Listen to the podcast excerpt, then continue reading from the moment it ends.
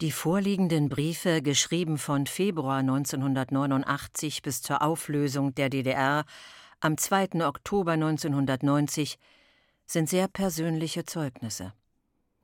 Sie sollen und können kein Abbild der historischen Wahrheit oder des historisch Wesentlichen sein, sondern es sind spontane, emotionsgeladene Äußerungen, ursprünglich nicht dafür bestimmt, einmal einer breiteren Öffentlichkeit zugänglich gemacht zu werden. Die zweifellos sehr subjektiven Einschätzungen und Wertungen im Zuge des so unerwarteten wie unvergleichlich rasanten Umbruchs geschrieben, waren tags darauf teilweise schon überholt. Und sie können ohnehin nur die jeweils individuelle Wahrheit aus der Sicht eines Einzelnen in seiner ganz persönlichen Befindlichkeit widerspiegeln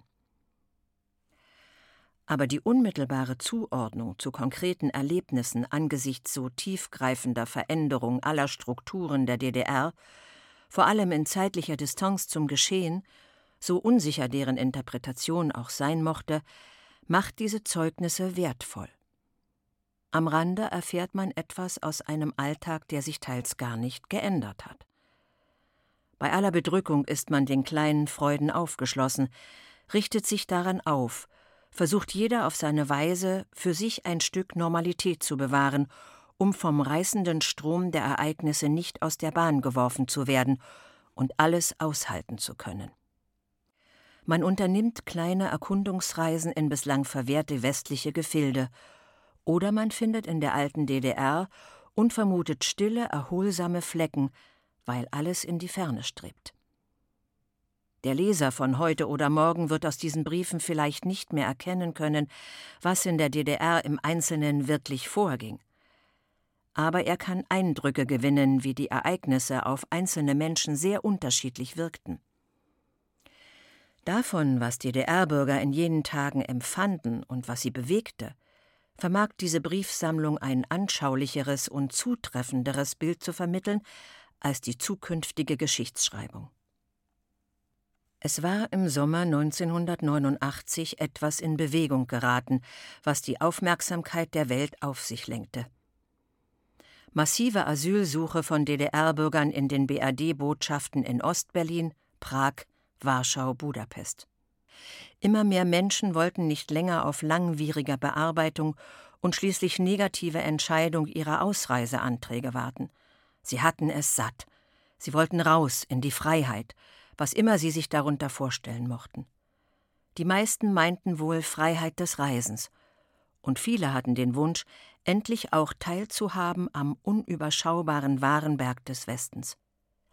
Einige dachten wohl auch an wirkliche Demokratie, die sie im Westen anzutreffen hofften, Freiheit der politischen Meinungsäußerung, bessere berufliche Möglichkeiten, ungeachtet der bekannten hohen Arbeitslosenziffern. Selbstverwirklichung, der in der Bundesrepublik angeblich keine Schranken gesetzt sind. Parallel zu diesem sich immer eindringlicher artikulierenden Wunsch, der DDR den Rücken kehren zu können, formierte sich völlig unspektakulär, größtenteils im Schutz der evangelischen Kirche, eine Bürgerbewegung aus Verantwortungsgefühl für dieses geschundene Land DDR und seine Bewohner. Sie sorgten sich um die Umwelt, klagten die Menschenrechte und demokratische Grundrechte ein, drangen auf Abrüstung, wollten den Signalen von Glasnost und Perestroika, die Michail Gorbatschow ausgesandt hatte, auch in der DDR zum Durchbruch verhelfen. Sie skandierten mit Nachdruck Wir bleiben hier. Aber der Antrag des neuen Forums im September 1989, als Bürgerbewegung offiziell anerkannt zu werden wurde von der betonköpfigen Regierung mit der Begründung abgewiesen, für eine derartige Bewegung bestünde keine gesellschaftliche Notwendigkeit. Die vorhandenen demokratischen Mitwirkungsgremien seien bewährte und hinreichende Interessenvertretungen der Bürger.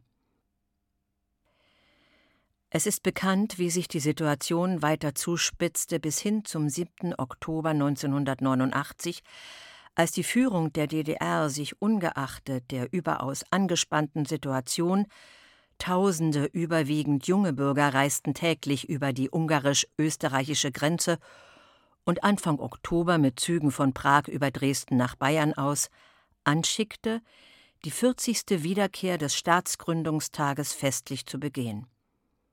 Der übliche Staatsakt, Fackelzug am Vorabend, Militärparade am Jahrestag selbst, Festansprachen im Palast der Republik, war unausweichlich begleitet von Demonstrationen in Berlin, Leipzig, Dresden und anderen Städten. Und die Staatsmacht hatte sich gerüstet.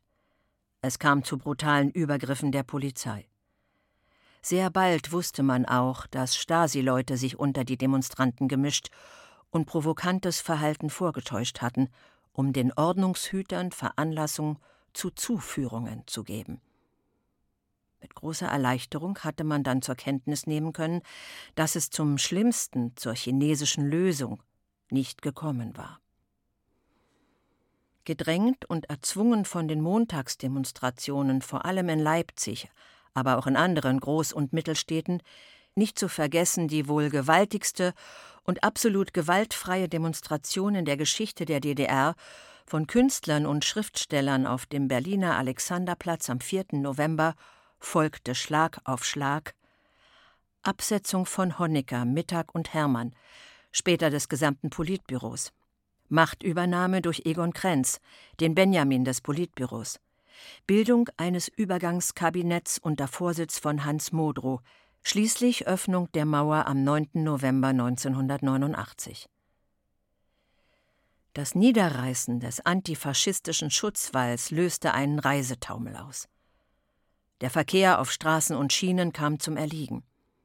Die westdeutschen Städte in den Grenzregionen waren verstopft. Angesichts der sich umarmenden Menschen aus Ost und West mochte man für kurze Zeit das Gefühl haben, das sei wirklich ein Volk, das gewaltsam getrennt war und nun beglückt zueinander gefunden hatte. Tausende, die an wirksame Veränderungen nicht glaubten, fassten auch jetzt noch den Entschluss, das Land zu verlassen. Die kleine DDR drohte auszubluten.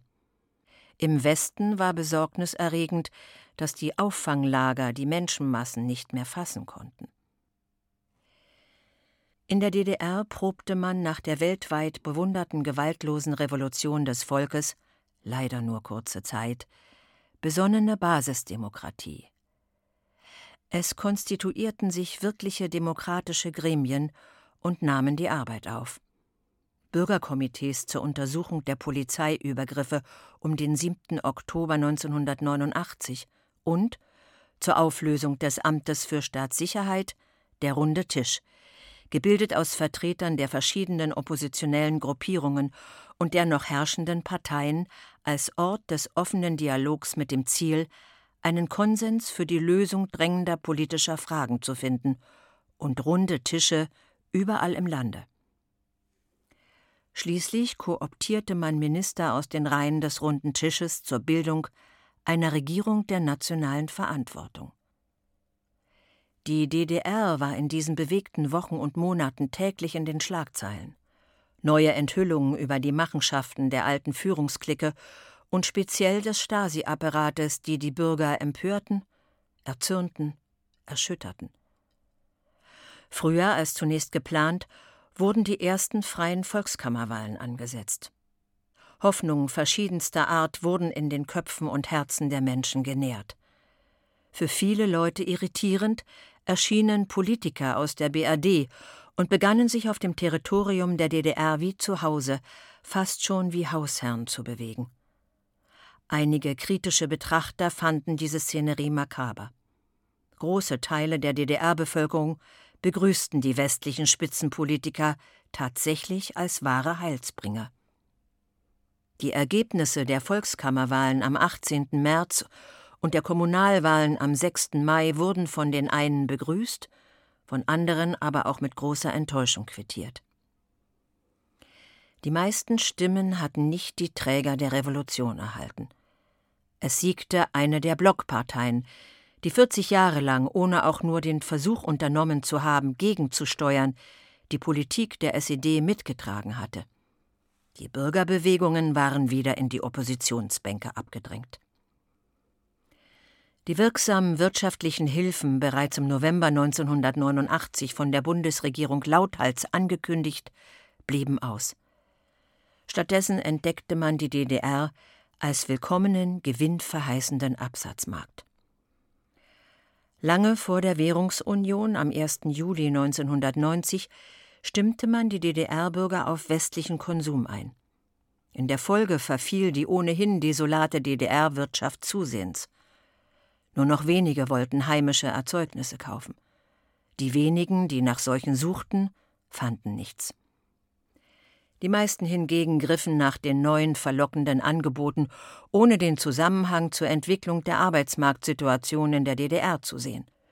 Günter Grass hat diese Entwicklung auf den Punkt gebracht. Und schon wieder werden sie bevormundet, wird ihnen etwas vorgemacht, werden ihnen Wunder vorgegaukelt, die nicht eintreffen. Wie lange hören wir das schon? Erst wenn ihr das und das macht, wenn ihr schön brav seid, dann investiert die deutsche Wirtschaft. Sie hat bis heute nicht investiert. Sie hat ihren Markt erweitert. Nichts anderes ist geschehen. Die Wiedervereinigung als Markterweiterung. Das ist wenig, das ist gedankenlos, das ist barbarisch und dumm. Kultur und alles andere bleiben auf der Strecke. So sieht leider die deutsche Einheit aus. Hässlich. Und ich bedauere das sehr. Das Fernsehen im zurückliegenden Jahr jeden Schritt der untergehenden DDR minutiös beobachtend, zeigte meist nur die jubelnden Leute, die nach der D-Mark gierten und Deutschland einig Vaterland schrien. Die stillen, nachdenklichen, besorgten, betroffenen, betretenen, die etwas fassungslos dieser neuen Wendung gegenüberstanden, kamen kaum ins Bild. Die, die sich fragten, haben wir das gewollt, wurden von den Reportern nur selten befragt. Einige von diesen sind meine Freunde, die mir mehr oder weniger häufig, ausführlich oder knapp, jedenfalls sehr umstandslos und vertrauensvoll geschrieben haben. Mir, die wie Sie Schule, Studium, Berufsleben, Alltag und Feiertag, gute und schwierige Zeiten in der DDR durchlebt hatte. Den gesellschaftlichen Umbruch in der DDR vermochte ich vollkommen aus ihrer Sicht mitzuvollziehen. Umgeben von einer freundlichen, saturierten bürgerlichen Hamburger Gesellschaft, die für mein Empfinden die Vorgänge wie ein sie nicht berührendes, spannendes, exotisches, turbulentes Theaterstück betrachtete. Erst im Oktober 1988 war ich mit meiner Tochter durch Eheschließung und Familienzusammenführung nach Hamburg geraten. Meinem volljährigen Sohn war die Übersiedlung nicht gestattet. Privat war ich wohl im Westen angekommen. An die überwiegend unpolitische Haltung dieser Konsumgesellschaft habe ich mich bis heute nicht gewöhnt. Fast alles war für meine Freunde nach dem aufregenden Herbst 1989 anders geworden. Aber aus jedem Brief wird deutlich, dass sich für jene, die nicht ausgesprochen oberflächlich veranlagt sind, 40 Jahre Lebensweg und Geschichte nicht einfach über Bord werfen lassen, dass es bei dem Gedanken an den anderen deutschen Staat so mir nichts, dir nichts angeschlossen zu werden, sehr gemischte Gefühle gab, die ich verstand und teilte – Ängste, Verbitterung und Verärgerung über das Wie dieses rasanten Prozesses, aber auch Bereitschaft, das Neue anzunehmen und den Willen, möglichst selbst etwas einzubringen bei der Ausgestaltung eines sich formierenden gesamtdeutschen Staates. Diese Briefe sprechen für jene, denen alles zu schnell ging, jene, die sich aufgrund der massiven Bevormundung in ihrer Würde verletzt fühlten und jene, die ihr Ideal vom Sozialismus, von sozialer Gerechtigkeit nicht aufgegeben haben, nur weil diese Begriffe in der Vergangenheit schändlich entwertet worden sind. In der Tat, es ist ein ganzes Wertesystem, das ins Wanken geraten ist. Aber die DDR, das war nicht nur Stasi, war nicht nur SED-Herrschaft. Es war auch viel Raum für freundschaftliche Nähe und Wärme und Solidarität – für Verinnerlichung und Sensibilität. Der Konsum hatte noch nicht alle Empfindungen zugeschüttet. Und wir waren, weiß Gott, keine verängstigten Duckmäuser, was uns bis heute gern zugeschrieben wird. Und hatte man nicht oft die freie Selbstbestimmung eingeklagt und wurde Monate später doch schon wieder fremdbestimmt? War man jetzt nicht völlig wehrlos ganz neuen, ganz anderen Entwicklungen ausgeliefert? Eine Lawine überrollte plötzlich dieses Land, walzte alles nieder. Unaufhaltsam war ein Prozess in Gang gekommen und riss alles mit sich, auch das, was sich bewährt hatte und bewahrenswert war. Werden wir etwas einbringen dürfen? wurde von einer meiner Freundinnen skeptisch gefragt. Die Zukunft hat diese Frage inzwischen beantwortet. Auf die noch im November 1989 so hoffnungsvollen, mutigen Herzen hatte sich sehr bald Trauer und Resignation gelegt. Bärbel Boley hat auf der Erinnerungsdemonstration am 4. November 1990 auf dem Berliner Alexanderplatz gewiss auch für meine Freunde mitgesprochen, wenn sie sagte: Damals haben wir Demonstrationsfreiheit gefordert. Heute können wir demonstrieren, so viel wir wollen, aber werden als Pöbel der Straße bezeichnet. Damals kämpften wir für Pressefreiheit. Heute können wir alle Zeitungen lesen, aber unsere Probleme stehen dort wenig drin. Am Tag der Wiedervereinigung schien, wenn man sich nicht von dem offiziellen Staatsakt blenden ließ, die Euphorie verflogen, und hüben wie drüben waren breite Kreise der Bevölkerung ernüchtert und desillusioniert. Schlimmer noch. Am 3. Oktober 1990 kam es auf dem Alexanderplatz, inszeniert von jugendlichen autonomen Vereinigungsgegnern, zu Krawallen, die den Bildern vom 7. Oktober 1989 nicht unähnlich waren. Mit dem 3. Oktober 1990 hatte diese Briefsammlung aus der DDR einen formalen Abschluss gefunden, denn danach kamen die Briefe aus den neuen Bundesländern. Keineswegs zu Ende war der Prozess, der im Herbst 1989 begann, sondern noch ganz am Anfang. Die 16 Millionen Menschen in diesem ausgelöschten Staatsgebilde sind dieselben geblieben mit ihren Hoffnungen, Wünschen, Ängsten und Forderungen – denn niemand wird ein anderer, weil er im wahrsten Sinne des Wortes über Nacht Bürger eines anderen Staates wurde, zumal die vertraute Umgebung, Freunde, Nachbarn, das eigene Heim nicht verlassen wurden. Die 40 Jahre DDR haben diese Menschen geprägt, haben sie einerseits in einem ohnmächtigen Gefühl der Entmündigung und Bescheidung auf das, was Vater Staat ihnen zubilligte, gehalten, andererseits aber vielfach geschärftes politisches Bewusstsein und Kritikfähigkeit entwickelt. Wie sonst wäre das friedliche und entschiedene Aufbegehren, gepaart mit einer bestechenden Fähigkeit, den eigenen politischen Willen zu artikulieren, Demokratie zu praktizieren, möglich gewesen. Die Briefe wurden von mir nicht geändert. Lediglich einige ganz persönliche Mitteilungen wurden zur Wahrung der Diskretion weggelassen. Hamburg, Dezember 1990. Ingrun Spazier. Berlin, 15. Februar 1989. Liebe Ingrun, schön, dass du mir geschrieben hast. Natürlich habe ich mich gefreut und danke dir. Da war kein Zweifel, dass du rasch Fuß fassen würdest. Auch im persönlichen Leben sind es die Mühen der Ebenen, die eben die Mühe machen. Aber auch da kein Zweifel. Gewiss auch wird die Zeit kommen, wo anstelle von Mann statt Sohn wieder beide stehen können, ohne einen Tropfen Bitterkeit.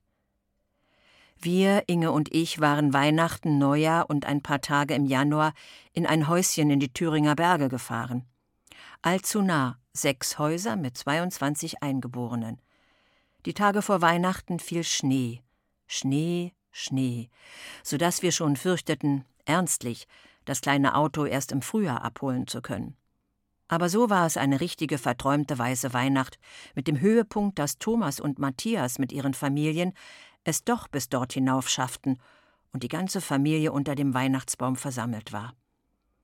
Dann aber kam Nebel, der nicht mehr wich, gute Ausrede, von morgens bis abends zu lesen, wieder mal die Wärme eines richtigen Kachelofens am Rücken zu spüren und, nach Urväter Sitte, Kreislauftraining zwischen Sauna und Schnee. Also altersgerecht und wohltuend, und wir kamen regeneriert zurück. Gelesen hatte ich unter anderem die Filmszenarien von Franz Fühmann, darunter der Nibelung Not, das Nibelungenlied freilich auch, man will es ja genau wissen, so dass dein Stichwort Worms natürlich meinen Neid erregt hat. Das führt zum Thema Reisen. Mein herausragendes Erlebnis 1988 war meine Vortragsreise nach Fernost. Du kannst dir das gewiss vorstellen.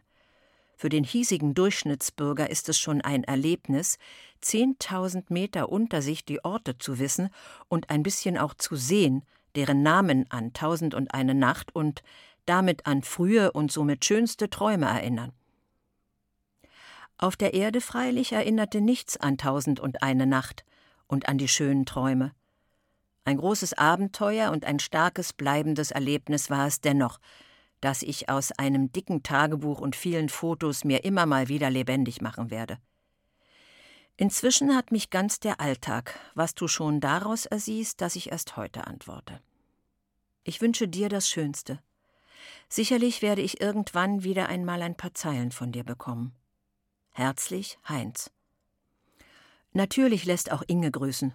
Und auch deinen Lieben unser Gruß. Berlin, 21. Mai 1989. Dein Brief in umweltfreundlichem Design Sympathisierst du etwa mit den Grünen oder gehört dieses Papier bereits zum BRD-Standard? Hat mich, wie alle vorangegangenen, erfreut und reichlich kulturell angeregt.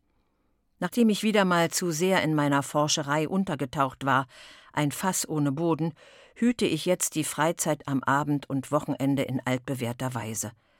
Meine Lektüre vorm Schlafen ist zurzeit Heinz Knobloch, Herr Moses in Berlin. Zwar schon etwas angestaubt, du hast das Buch bestimmt vor zehn Jahren gelesen, aber ganz nach meinem Geschmack, bildend und unterhaltend und stilvoll. Da ich wenig und langsam lese, bin ich besonders wählerisch. Es muss ein Genuss stellvertretend für zig Bücher sein, zu denen ich nie kommen kann. Was du zu Aitmatows Richtstadt sagst, ist schonungslos wahr. Ich will zu unserer nächsten DSF-Jahresveranstaltung ein Gespräch über das Buch führen. Nicht einfach. Christoph Hein rückt ja mit seiner sezierenden Schreibweise dem Alltagsmenschen nicht weniger desillusionierend auf den Leib, zum Beispiel Der fremde Freund. Auf den Tangospieler warte ich gerade. Drachenblut kenne ich noch nicht. Ein Filmerlebnis hatten wir auch gerade, Linie 1. Wie John von seinen Ausflügen in jene Gegend bestätigt, ist das hautnahe Wirklichkeit künstlerisch überhöht. Im Übrigen erholen wir uns von den Begeisterungsklängen des Pfingsttreffens. Da Stefan einen Infekt erwischt hatte, konnten wir nicht in ruhige Heimatgefilde fahren. Hinter unserem Haus tummeln sich wieder die Sommerfrischler, und wir begnügen uns auch mit Naherholung. Ein Tischtennismatch und ein Spaziergang zu einer Ausstellung als Familiensonntag. Lasst wieder von euch hören. Herzlichst Sabine.